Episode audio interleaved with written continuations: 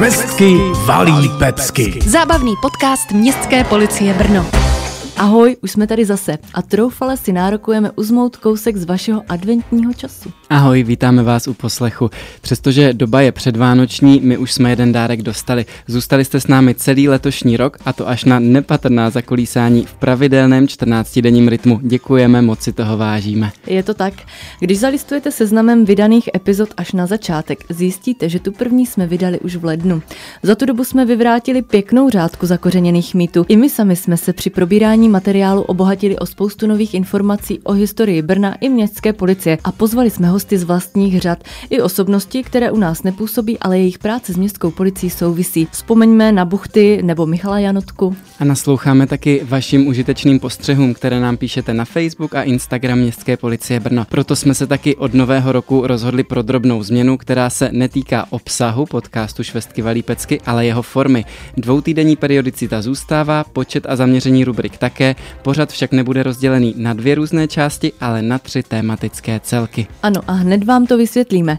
Doteď se po 14 dnech střídali v jedné epizodě pozoruhodné brněnské případy a v další rozhovor. Historické střípky a bourák Ondra. Nově bude interview samostatně a historická ohlednutí zůstanou pohromadě s policejními mýty v odděleném vydání. Délka epizod tak bude rovnoměrněji rozložená a vycházíme tak vstříc posluchačům, kteří během 14 dnů nestíhali doposlouchat celou stopáž. A je nám jasné, že adventní čas by měl patřit rodinné pohodě, rozjímání. A splašenému lítání po obchodech. Přesně tak, Marky. Proto jsme se rozhodli dopřát vám po zbytek roku taky špetku klidu a letos se v podcastu slyšíme naposledy. To ale znamená, že by se slušilo pojmout ho, jak se patří před Vánoční. Co říkáš? No rozhodně, kdy jindy než teď. Takže i náš zácný host si společně s Jitkou Valáškovou a s námi bude povídat z velké části o Vánocích. Ve studiu je s námi Věrka Kadlecová, z jejíž organizací začala městská policie kdysi spolupracovat právě v době vánočních svátků. Více dozvíte už za malou chvíli, ale můžu prozradit, že na své si přijdou i milovníci zvířat a kultury. Věrka má totiž kromě své mimořádné schopnosti konat dobré schutky i zajímavou práci. To vám jako upoutávka musí stačit. Podrobnosti se dočkáte za okamžik. Vánoční naladění zůstaneme i v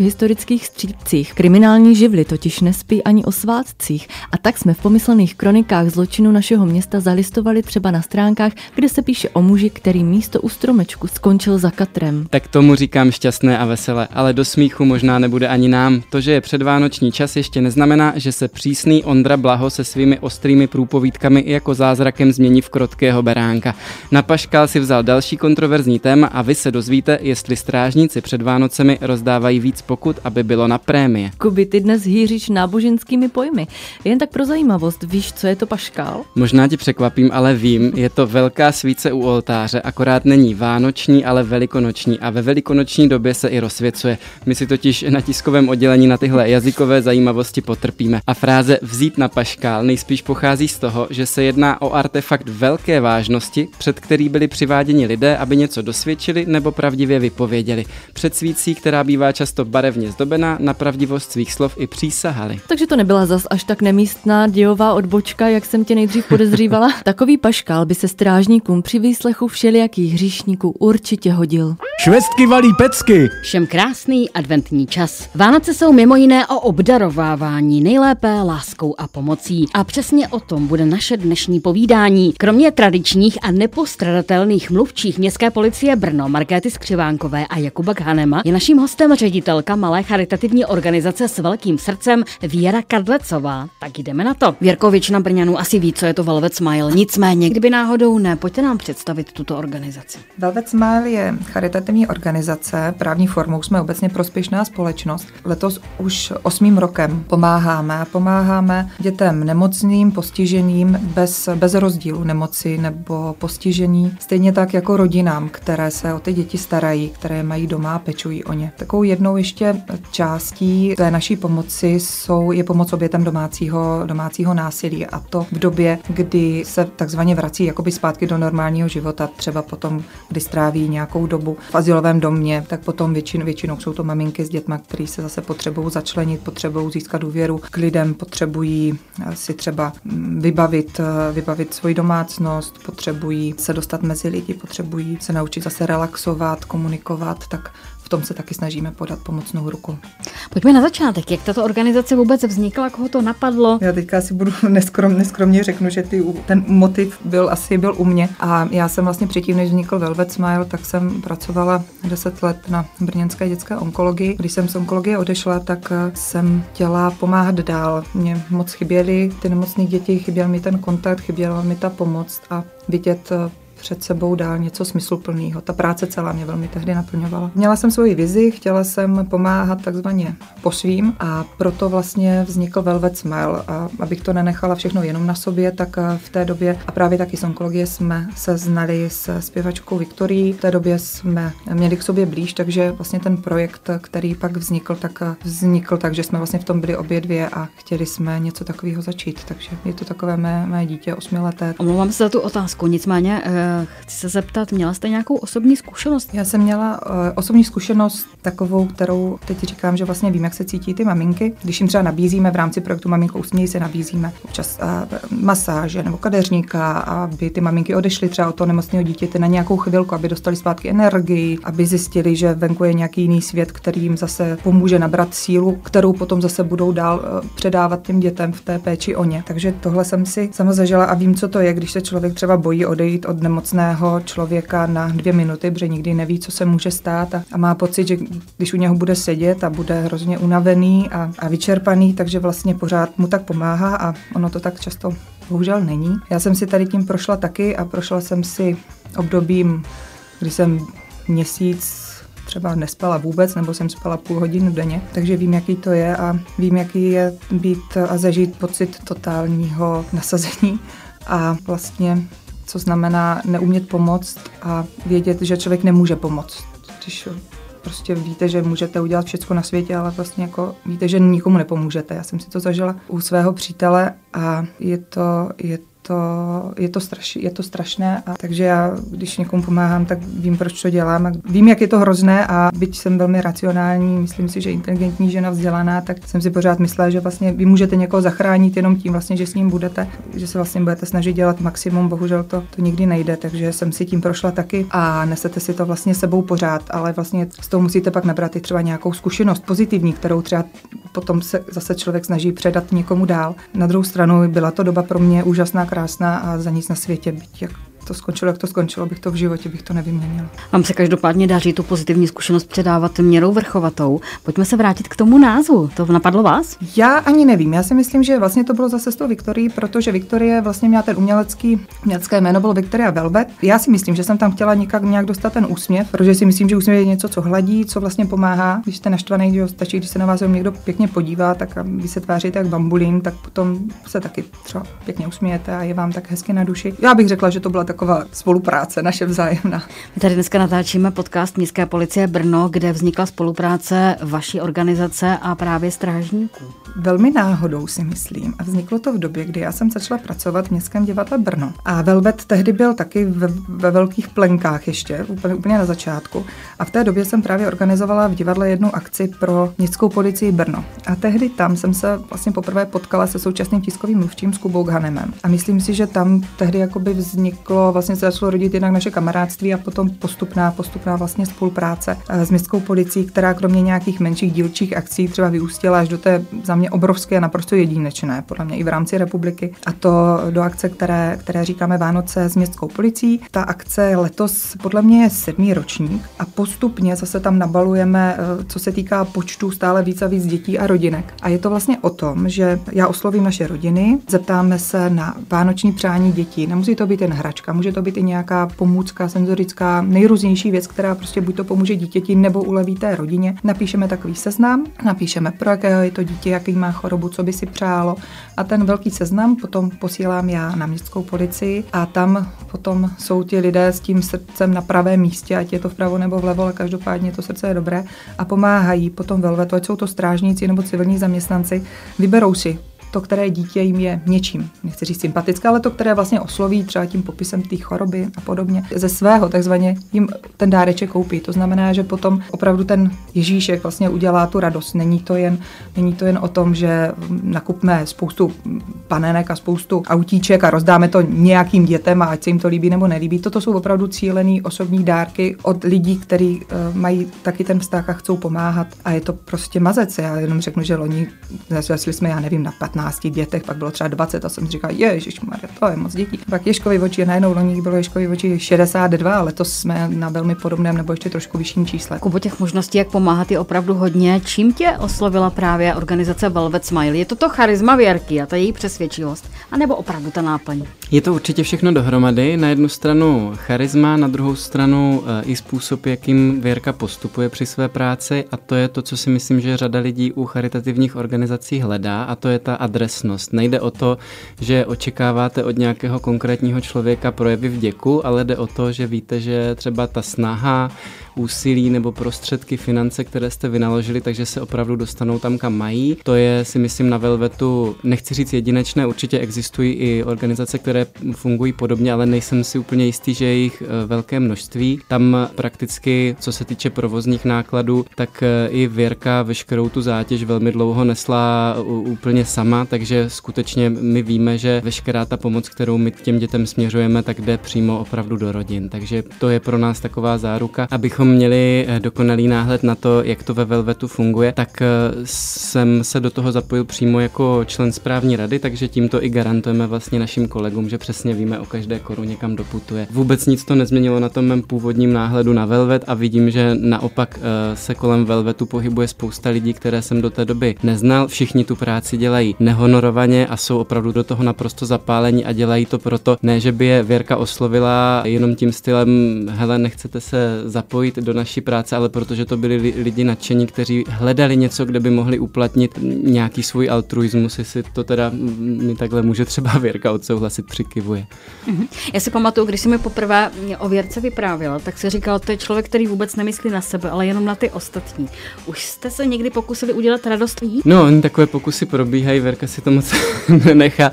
Ona je na rozpacích, i když dostane dárek eh, nějakých narozeninám, takže tady ty snahy, ona je opravdu zaměřená hodně na ostatní ostatní a e, všichni, co se pohybují kolem Velvetu a měl jsem tu čest je zatím poznat, taky pořád přesvědčují, ať si odpočine, ať trošku myslí na sebe. Věřím tomu, že tak, jak to teď vlastně sama popsala, že si třeba uvědomí časem, že potřebuje tu energii taky načerpávat. K tomu se určitě dostaneme, že má velmi zajímavé koníčky. Tam si myslím, že tu sílu nabírá z přírody, ze zvířat a, a vůbec jako z těch, z těch lidí, se kterými se tam potkává. Už si obdaroval nějaké konkrétní dítě v rámci těch Vánoc s městskou policií? Obdarováváme s naší rodinou každoročně. Byla nám eh, velmi od počátku sympatická holčička, která je právě obětí domácího násilí. Bylo na tom zajímavé, nevím, jestli poprvé psala ten dopis, když jí mohlo být tak třeba kolem pěti let a přála si encyklopedii a dalekohled a bylo vidět, že se právě zajímá o přírodu, o svět kolem sebe a je taková aktivní, velmi bystrá. Kromě toho, že se občas podílíme i na dárcích pro některé jiné děti, tak zrovna tady této holčičce vybíráme dárky každý rok. Marketko, ty se už nějak zapojila? I já se do nakupování těch dárků zapojuju, mně se ta myšlenka strašně líbí. Já jsem totiž eh, předtím v předchozí společnosti, kde jsem pracovala, tak jsem neměla takovou žádnou zkušenost, tam tady ty akce nebyly, takže já jsem z toho nadšená, hrozně se mi líbí to, že právě opravdu uh, ti naši zaměstnanci jsou tak dobrosrdeční a už, už se ptají, kdy budeme zveřejňovat ty dárky. Opravdu ten seznam se zveřejní, uh, ty dárky jsou během pár dní rozebrané a to se mi na tom hrozně líbí, že ti lidi opravdu chtějí pomáhat a myslím si, že těm dětem snad uděláme radost i letos. Marketko, pracovala si u městské policie, když vznikalo CDčko Křídla úsměvů? V tu dobu jsem začala u městské policie pracovat, takže... Uh, Zpívala si? Jsem ráda, že jsem se do toho zapojila. Ano, zpívala jsem. Nevím, jestli se tím úplně můžu chlubit, ale, ale jsem ráda, že jsem měla tu možnost a tu zkušenost si tam zaspívat s ostatními kolegy. Věrko, co vám konkrétně tahle spolupráce přinesla, myslím, to CDčko? Třeba mě osobně naprosto hodně překvapilo to, co vlastně strážníci všechno dovedou. Bych řekla, že některé ty výkony pěvecké byly překvapivé v nejlepším smyslu. Hlavně přineslo krásné CDčko, přineslo krásné CDčko kolet, které ještě i vlastně dnes dnes, eh, což letos, což je vlastně třetí rok. Teď někdo psal, že by ještě chtěl nějaká CDčka poslat, takže teďka jsme ještě rozposílali ještě pár CDček, která, která zůstala. Bylo to jenom posílení zase té spolupráce a samozřejmě nějaké finance, které to přineslo. Samozřejmě jsme tam získali zase nějaké finance na pomoc a podporu těch dětí. Já si vlastně nepamatuju, jestli jste na tom CDčku zpívala i vy. Ne, to nechcete.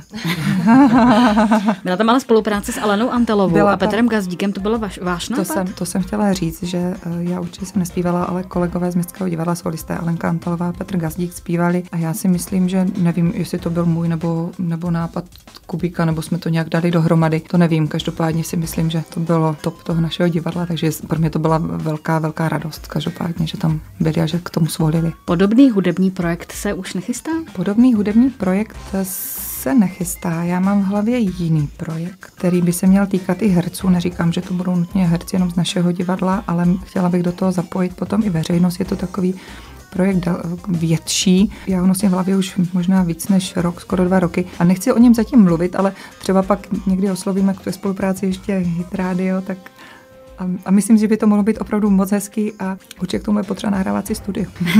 My se budeme určitě moc těšit a určitě jdeme do toho, to už můžu slíbit. Každopádně, jak vznikají ty kontakty s těmi konkrétními dětmi? Oni se k vám hlásí, vy oslovujete, zjišťujete třeba od městské policie, sociální služby, nebo jak to, jak to, jak to probíhá ta vlastní komunikace? Takže to na začátku to bylo samozřejmě složité, aby se o vás vůbec někdo dozvěděl. Teď po těch letech už to funguje tak, že si ty kontakty vlastně předávají i maminky mezi sebou, když se třeba v nějakých těch zařízeních neurorehabilitačních nebo rehabilitačních potkávají. Nakontaktovali jsme se s některými organizacemi, které mají svolení dávat naše kontakty nebo moje kontakty potom dál svým klientům, aby nás oslovili, požádali o pomoc. Když se někdo o nás dozví v nějakém článku nebo na internetu, tak eh, máme teď eh, je vlastně nová možnost a to jsou vlastně online eh, žádosti, online formuláře, kdy vlastně maminka přes stránky nebo kdokoliv, kdo si žádá, vypíše formulář, který se ke mně dostane a potom ty rodiče kontaktují, do, domluvíme se třeba na doplnění ještě nějakých informací a tak potom navazujeme dál ten, dál ten kontakt. Na to si vždycky vzpomenete, když máte pocit, že ta práce je někdy velmi těžká. Jestli třeba můžu, tak zabrousím nejdřív ještě do té své doby, kdy jsem pracovala na onkologii. A já vlastně v té době, kdy jsem tam začínala, tak někteří ti pacienti třeba byli, já nevím, třeba jenom o 6, o 7 let, o 7 let mladší než já. Někteří vlastně ty uh, děcka skončili tak teď, geniálně, úplně úžasně. Já mám z nich neskutečnou radost, jinak ze spoustou z nich jsem stále v kontaktu a nebo je vídám. Když jsme nejsem osmi v kontaktu, vídám je přes různé sociální sítě a podobně. Ale i třeba ty děti, které tehdy vypadaly, že už třeba měli relaps toho onemocnění, vypadalo to strašně špatně tak eh, to všechno dopadlo tak dobře, že dostudovali třeba vysokou školu, pracují, provdali se a mají děti. A to prostě, když teď vidím, že některé ty holky, konkrétně, když mluvím o holkách, vidím, jak teďka prostě mají dvě, některé mají tři děti, tak je to prostě něco neskutečného a úžasného. Takže to je třeba věc, kterou, když se na to podívám, tak mě vlastně vždycky říkám, že to byly ty moje děti v úvozovkách samozřejmě. Tak mi to naplňuje opravdu štěstím a opravdu radostí, naprosto nefalšovanou. Co se týká eh, Velvet Smile, tak eh, tam je zase hrozně hezký, když vlastně jsme v tom kontaktu zase třeba přes ten projekt Maminkou směj kde děláme vlastně i akce pro ty celé rodiny, protože já si myslím, že často ty rodiny v úvozovkách zase trpí tím, že si třeba sourozenci nebo já nevím, zbytek rodiny může tou nějakou hudebkou a tím stresem s tou chorobou nebo postižením dojít k tomu, že mají pocit, že se všechno točí jenom kolem toho nemocného dítěte. Byť to samozřejmě nemyslí zle, ale občas už je to opravdu, když to můžu tak říct, občas je to opravdu už jakoby na hlavu toho všeho je prostě moc. A já si myslím, že je to často o tom sdílení těch společných zážitků a prožitků, o tom moci dělat věci společně a mít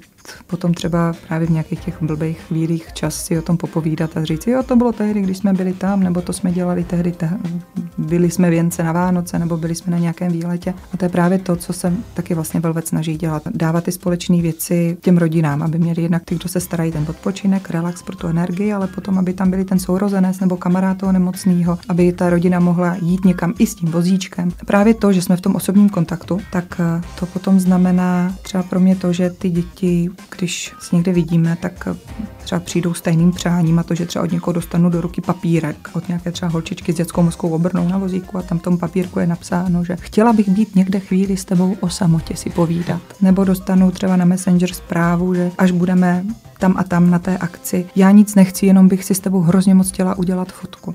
Nebo mi třeba nějaká holčička, když děláme ještě kanisterapie, hypoterapie, tak jsem od jedné holčičky dostala na Vánoce kou knížečku mi vytvořili s maminkou, opravdu nechali vytisknout malinkou knížečku, kde byly vlastně ty fotky té holčičky z té kanisky. I ty děti si to váží, protože dětská, jo, ty, ty nelžou, prostě dětskám se něco líbí, nelíbí, baví, nebaví. Tam je to hrozně jednoduchý, tam oni nemají žádnou politiku, diplomaci. To je právě krásný, nebo když vám nějaká holčička přinese, že vás nakreslí s mým pejskem a s koníkem, jak jsme na hypoterapii, tak nechce odejít domů z hypoterapie, protože něco musí hrozně akutně dodělat, takzvaně. No a vlastně to akutně pak je vlastně to, že prostě hrozně moc mi chtěla udělat radost tím, že mě prostě nakreslí obrázek, to, jak něco baví. To jsou šťastný konce. Šťastný konce je ten úsměv toho dítěti na tom konci té pomoci. Dá se zobecnit, ať už je to z té vaší éry na onkologii nebo teď ve Velvet Smile, že jsou děti větší bojovníci než dospělí? Já si myslím, že děti jsou, nevím jestli bojovníci, ale je to hrozný, ale já jsem vlastně z těch dětí, byť byly hrozně nemocný. Já mám pocit, že vlastně nevím, asi to vyzní, nevím, jestli to vyzní dobře nebo špatně, ale Mám pocit, že jsem s ním vlastně dostávala zpátky tu energii. Vlastně, když ty děti byly fakt nemocný hodně vážně, tak vlastně tu energii, kterou vy jste jim vlastně dávala tím, že jste s něma byli a v té době jsem si to vlastně ani moc nějak neuvědomovala. Tak mě vlastně jako by nabíjeli zpátky. I to, když máme hypoterapii, já jsem fakt unavená po celém týdnu v práci a ráno prostě vstanu v neděli a jdem někam tři čtvrtě hodiny, abychom byli na hypoterapii čtyři hodiny s dětma, že mluvíte s nima, s rodičema, koníci a všechno. A jsem unavená jako zvíře, ale je mi hrozně hezky, jako jsem krásně unavená. Vy jste to vlastně už teď naznačila, já jsem se chtěla zeptat právě na tu energii a na ten čas, kde ho berete při té náročné produkční práci v městském divadle. Um, no, často je horší, no. Ne, tak čas jako spousta věcí administrativních se dá dělat v druhé, v druhé směně, když přijdete večer z práce, tak si dáte chvilku pauzičku, jdete, vezmu pejska, třeba jdem na procházku, nebo prostě jenom sedím a hledím, anebo já nevím, vytrhávám trávu, nebo peru, já nevím. A potom je třeba od té 8 hodiny, od 9 hodiny do jedné, do dvou, do půl třetí do rána se dá zvládnout spousta administrativní činnosti. Když člověk chce, já si myslím, že se vždycky to nějak dá uspůsobit a přizpůsobit. A tu mě samozřejmě je to je otázka druhá, že nejsem, nejsem provdaná, nemám, nemám své vlastní děti, takže tím pádem ta starost o rodinu mi ten čas mi jakoby takzvaně neubírá. Vy máte spoustu dětí a věnujete si někdy mnohem víc než jejich vlastní rodiče. Věrka už naznačila, že má v hlavě další nápady a projekty na spoustu pomoci. Máš ty něco v hlavě, čím bys si chtěl pomoct? Teď nemyslím jako ty jako Kubak Hanem, ale ty jako mluvčí městských strážníků. Eh, určité nápady mám. Eh, přiznám se, my se vždycky snažíme, aby to všechno komplexně do sebe zapadalo, aby to i dávalo smysl, takže vždycky je potřeba eh, si nad tím nějak hlouběji sednout. Pokud jde třeba o CD, tak tam jsme se snažili o různé další přesahy. Chtěli jsme, aby to byl takový ryze brněnský projekt, takže je tam Velvet Smile, jsou tam herci z Městského divadla Brno, byla tam autorská ilustrace od brněnské autorky, takže natáčelo se to v divadle na Orlí, takže vždycky chceme, aby to nějak fungovalo dohromady, tak eh, ne úplně rádi říkáme přesně dopředu, co bude. Stahuje se to všechno k dětem, takže určitě neskončíme jenom u písniček a rádi bychom jim dali něco, co jim bude dlouhodobě dělat radost, ale zatím je to koukám na Věrku, zatím je to ještě opravdu takové, že bychom si to rádi nechali pro sebe. Věrko, vy jste zmínila kanisterapii a hypoterapii. Kterým dětem to nejvíc pomáhá? Kuba už na začátku někde zmínil, že mám moc ráda zvířata a přírodu, takže tady tu animoterapii, tady tu terapii s těma zvířátkama jsem si hrozně přála. Vlastně jako první jsme začali, tuším, že s kanisterapií, to jsme začali s paní Tichou, která měla dva labradory a uměla s nimi krásně pracovat a pracovala. Potom se nám vlastně k tomu přidružili ještě koníci, tam jezdíme vlastně do jezdecké školy Šemík v Řícmanici pejscích. Bohužel po nějaké době už ti pejsci uh, už jsou prostě starší a už to teďka nedávají.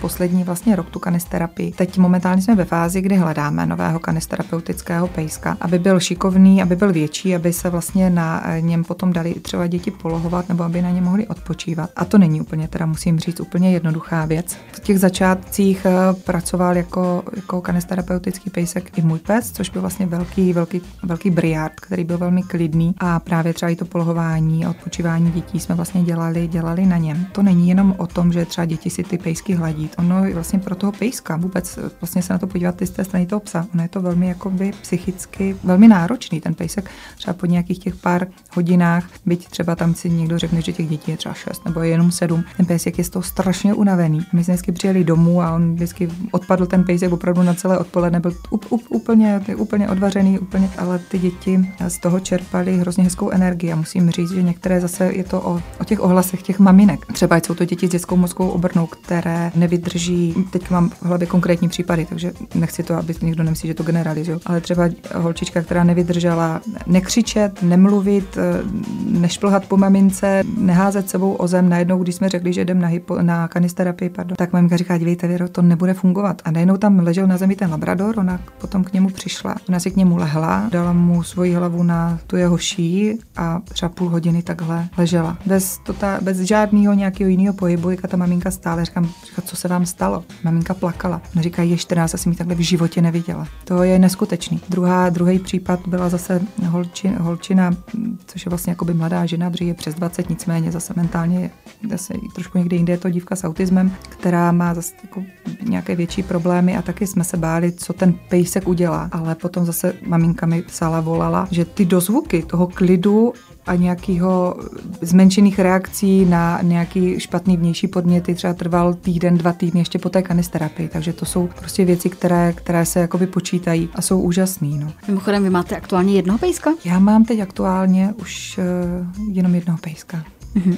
A ten Briard, eh, zmínila jste Labradora, jsou to ideální plemena pro práci s dětmi? Já si myslím, že vždycky záleží na tom konkrétním pejskovi. Jde o to, jakou má povahu, jak se, jak se chová, jak vnímá okolí, ale když je ten pes eh, klidný, pohodový, tak eh, právě třeba pro tu naši kanisterapii jsou tady tyhle ty pejsci vhodnější a to třeba právě proto, že některé děti, když, a to zase my, mám od jedné maminky, když byla na kanisterapii, kde byl pejsek, nevím přesně už tu rasu, jestli to byl šelty, si myslím, to znamená menší nebo fakt malý pejsek, tak některé ty děti potom napodobovaly chování toho pejska. A ty děti, jak mají třeba nějakou psychomotorickou nebo, jako, mají, nebo jsou mentálně retardované, tak eh, napodobovali jednání pejska a to, že i doma jim třeba chodili po čtyřech a olizovali zdi a podobně. Takže to není úplně to ideální, když to u toho, a nejde samozřejmě na, na těch malých pejscích eh, to dítě si k ním nemůže lehnout, nemůže si třeba o ně opřít nebo si přesně dát nožky nebo položit ruku na půl hodiny, takže na to polohování samozřejmě nejsou vhodné. Všichni víme, jak je třeba náročné pro slepce získat vodícího psa, jak je to náročné pro vás získat jako psa na tu No jak, jak, jsem, jak jsem říkala, teď momentálně je to, je to velmi náročné. Je to velmi náročné. Já mám pocit, že, to, že spousta, spousta lidí, nebo třeba podle sociálních sítí si myslím, že zejména tady třeba na Jižní Moravě každý druhý pes je kanisterapeutický, ale když zaháním, tak je, je, to těžké se na to, opravdu, opravdu je to těžké. Tak, ale já doufám že, doufám, že se nám povede. Já si myslím, že až bude ta dobrá doba, tak že k nám přijde ten, ten pravý pejsek. Jak vám v té práci s dětmi pomáhá pomáhají koně? Koně na tu hypoterapii jsou zase úžasný, musí to být kuň hypoterapeutický. Ty koně jsou pro ty děti zase, je to, ta jedna věc je ta psychická, druhá věc je ta motorická. To znamená, že děti, jinak ten pohyb toho koně samozřejmě těm dětem prospívá, ať je to třeba v tom, že děti na něm sedí, musí, některé sedí, některé musí třeba leží na bříšku, zase záleží podle postižení toho dítěte. Ten pohyb toho koně třeba jim vlastně tím dětem pomáhá tak, že je nutí jakoby třeba držet jistou svalovou skupinu. Pomáhá jim se třeba narovnat, pomáhá jim, pomáhá jim vůbec v pohybu, potom jim pomáhá psychicky v tom, že ono už stačí jenom tak, když toho koně přes ty nozdry hladíte, a, nebo ho jenom obejmete, když na něm to dítě sedí a může se třeba na něho jenom na tu zase na ten krk si lehnout, tak i ten klid vlastně z toho koně se zase přenáší, přenáší na to dítě, takže tam je ta pomoc v té rovině i motorické, to znamená rehabilitační, i v té, za mě, za mě určitě i v té rovině psychické. Mají ty děti respekt z toho koně? je těžké překonat? Zatím jsem se setkala jenom jednou s reakcí jedné dívky, která byla to autistka, která dostala v podstatě jakoby až hysterický záchvat. Křičela, bála se strašně, ale nechtěla jakoby od něho odejít. Takže potom jsme tak jako něco nenásilně jenom zkoušeli, jestli třeba, když s ní půjdu, já když tam budu, jestli nevyzkoušíme aspoň na toho koně si ho pohladit nebo sednout. No a v podstatě to zase dospělo tak, že kromě našich hypoterapií už bere samostatné privátní hypoterapeutické hodiny. Většinou děti se těch zvířat nebojí, nesetkala jsem se. Toto byl opravdu ojedinělý případ, který zase se jako by úplně jako v pohádce otočil k tomu, že k neskutečné lásce ke koním. Mnozí vědí, že jste velká milovnice psů, zmínila jste to i. Co vás naučil pes? Psovi můžete udělat, můžete udělat cokoliv, teďka to prostě nebude tak, že svý psy bijou, ale psa můžete zlomit hůl a on za půl vteřiny za vámi přijde a začne vás olizovat a vrtět to, co jsem. Je to neskutečná láska bez jakýchkoliv, bez jakýchkoliv kompromisů a nebo bez jakýchkoliv výhrad a prostě ten pes vás má rád a nevidí vás půl minuty a, a stačí, když jdete jenom vyhodit třeba smetí, tak vás víte, jako že vás neviděl tři čtvrtě roku a je to, je, je to forever love a je to prostě parťák a je tam s váma, je tam pro vás a je jedno, jestli jste učesaná nebo, nebo nenamalovaná, nebo máte špatnou náladu, nebo vás něco bolí a naopak, když s tím se máte hezký vztah, tak ještě cítí, že třeba nemáte dobrou náladu, nebo že jste smutná, nebo že něco je v nepořádku a ještě vlastně za váma přijde a v ten moment v úzovkách vás jako obtěžuje svou přítomností, kdy vůbec nikoho nechcete vidět ale pak vlastně hrozně chcete, aby tam s váma byl a třeba na klíně vám, na klín vám položil hlavu. Je to prostě, je to krásný. Někde jsem to četla, nevím, kdo to řekl. Váš pes pro vás znamená hodně, ale vy pro psa znamenáte vlastně celý svět. Takže o tom to, o tom to vlastně. Jak to vnímáš ty, Kuby? Ty máš také psy? Mě náš pes naučil věčné ostražitosti, protože eh, je to kříženec útulku, který eh, jehož předci byli zvyklí se všude potulovat a sežrat všechno, co najdou, takže já to s dovolením odlehčím, protože my se nemůžeme otočit ani na půl sekundy, aniž by naše na půl jezevčice Malina někde něco nesežrala, takže naštěstí to není útěkářka, samozřejmě je to parťačka skvělá, Oni i ti menší psy, protože my bydlíme v bytě, takže nemůžeme mít velkého psa nebo nechceme ho tím trápit, že by byl zavřený někde, tak uh, jsou skvělí společníci i na dlouhé výlety, když jsou na to zvyklí třeba odštěněte. A to, čeho si teď na tom cením nejvíc, takže naše děti uh, opravdu si našli skvělý vztah ke zvířatům a vlastně už tady v tomhle velmi útlém věku dokážou velmi dobře s tím psem komunikovat, dávat mu povely a současně si s ním hrát a učí se tomu, že i to zvíře má nějaké emoce, je potřeba s ním zacházet e, ohleduplně. Jsi pánem domu i pro malinu? Nebo alespoň pro malinu? Nebo je, jenom pro malinu. No.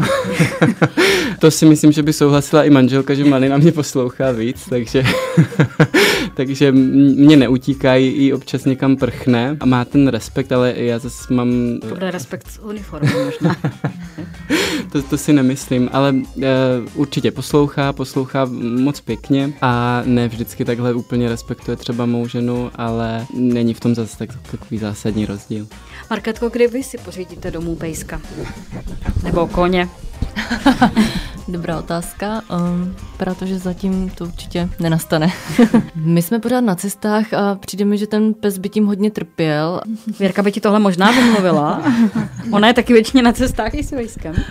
Já jsem se vlastně naučila, naučila ty svý pejsky jednu dobu teda i, i dva velký briardy brát vlastně na všechny na dovolený. Já hrozně ráda chodím po horách, takže ten Bobo, ten starší, kterého už nemám, tak ten se mnou zdolával Alpy, Vatru a, a podobně, takže byl fakt jako dobrý, dobrý parťák a když nemusí cestovat letadlem, oni by to taky zvládli, to by se to vůbec nebojte. když zůstanu u té dovolené v Česku, já už s mám takovou vlastní zkušenost, docela si myslím, že už jsme na to připraveni, že už s tím hoteliéři, majitele penzionů a tak dále počítají s tím, že si můžete přivést minimálně menší ras. Myslím si, že je to, je to, je to už je to takový kolorit. Já si myslím, že v Česku je spousta rodin, které mají pejska a naučili se právě brát, brát psy na dovolený, brát je sebou, takže i zázemí pro ty pejsky je, je už poměrně, je poměrně vychytaný. Věrko, vy nemáte jenom velké srdce, ale také velkou uměleckou duši. Vy pracujete v Městském divadle Brno. Představte nám, co konkrétně tam máte na starosti. Já v Městském divadle pracuji jako produkční. Starám se například o Mezinárodní festival, hudební festival do Kořán pro hudební divadlo. Mám na starost různé velké akce, eventy pro naše diváky. V nemalé míře ještě organizuju, nebo samozřejmě se svým, se svým kolegou organizujeme a mám na starosti tu zahraniční sekci našeho divadla. To znamená, když jdeme hrát mimo republiku, tak organizuju tady ty zájezdy, nebo když u nás zkouší třeba někteří kolegové z jiných zemí, tak zase se starám vlastně o ty kolegy, takže to je takový můj v tom dobrém slova smyslu úděl organizovat organizovat věci a přeorganizovávat země kouly. Už tady padla zmínka o Aleně Antelové a Petru Gazdíkovi. Spolupracuje víc Městské divadlo Brno s Velvet Smile? Si myslím, že kdybych asi oslovila některé své kolegy, tak bych chtěla doufat, že by mě, že by mě neodmítli a myslím si, že by mě neodmítli, ale já nevím, já mám asi takovou, není to nějaká jakoby skromnost, ale si myslím, že když jsem v domě, tak bych asi, nevím, jestli to nechci zneužívat, nevím. Já zatím, zatím jsem moc jako větší spolupráci, větší spolupráci nebo s více kolegy, zatím jsem do toho moc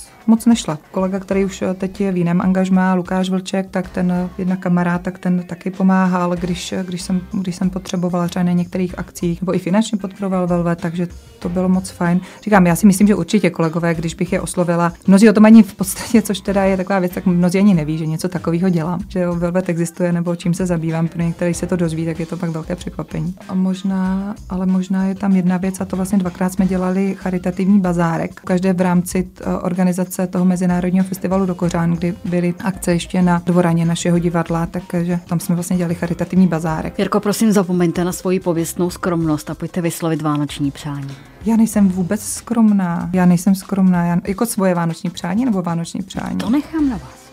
Jako, jako lásku a mír všem lidem, jo. To je, ono je to, Ono je to ne, tak je, ne, já by se tomu taky chce smát, ale ono to tak prostě je teďka. Mm. Prostě já bych mm. chtěla, aby se lidi sami sebe neničili, aby neničili přírodu, protože všechno, co budujeme, tak potom to zase musíme ochraňovat, protože to, co už tady bylo umělo to tady žít, tak my to zabijíme a to teďka mluvím třeba o zvířátkách, o, o přírodě a potom zase eh, to sami zase začneme zachraňovat a pořád se točíme v nějakých zvláštních kruzích, jako že jsme vlastně taková divná rasa, si myslím, nebo takový druh. Takže to si myslím, že je špatně a za sebe bych jenom vždycky říkám, že přeju zdraví, protože vím, o čem mluvím, takže ať jsou prostě lidi zdraví a přála bych si, abychom se prostě měli v sobě takový ten vnitřní klid a aby nám prostě bylo fajn. A za sebe osobně bych si přála, já nevím, nějakého prince na nějakém koni, barva je mi celkem jedno.